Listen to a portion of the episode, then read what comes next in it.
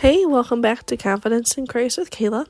Today we are in 1 Samuel chapter 3, verse 10.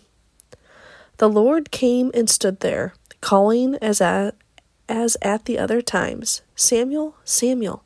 Then Samuel said, Speak, for your servant is listening.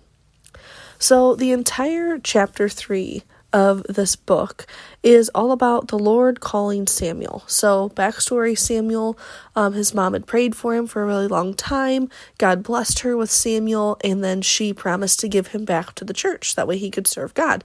So, Samuel is this young boy, maybe, I don't know, 12, 13 years old, and he's living at the church with his um, mentor, Eli.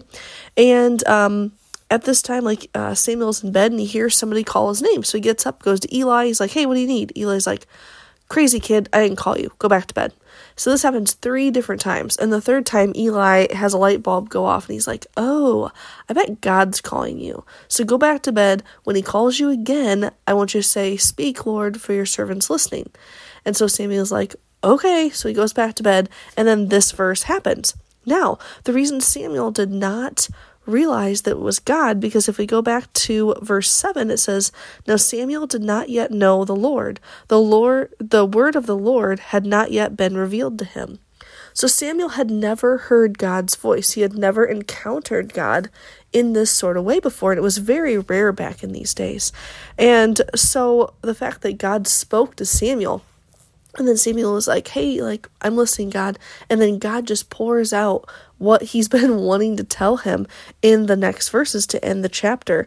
And it's just so cool. And it reminds me that I am like Samuel a lot of times. I either ignore God's voice, I don't quite catch that it's him, or I'm just plain old not listening. And God will keep pursuing me over and over again. He's like, Hey, hey, are you going to listen this time? Like, hey, what you doing? Like, come on, I need to talk to you. But God is pursuing us. I can be confident in knowing that when I perk up my ears and I tell God that hey, I'm listening now, Lord, like please speak. I'm ready to receive whatever it is you have for me. He's going to talk to me.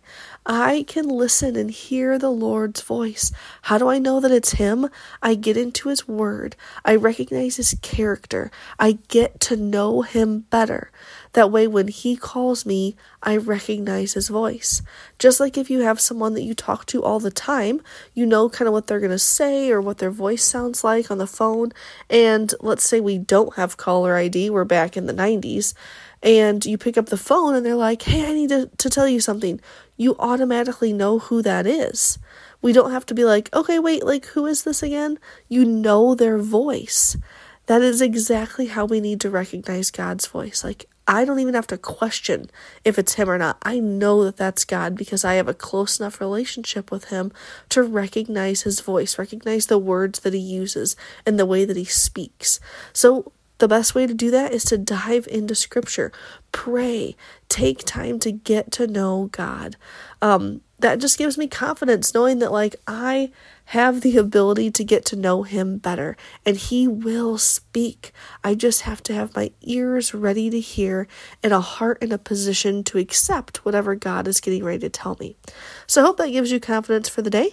Um, this is a great book, so if you want to know more about Samuel and stuff like that, dive into 1st and 2nd Samuel. He is a major Bible guy, and um, yeah, it's just really interesting. So hope you have a great day.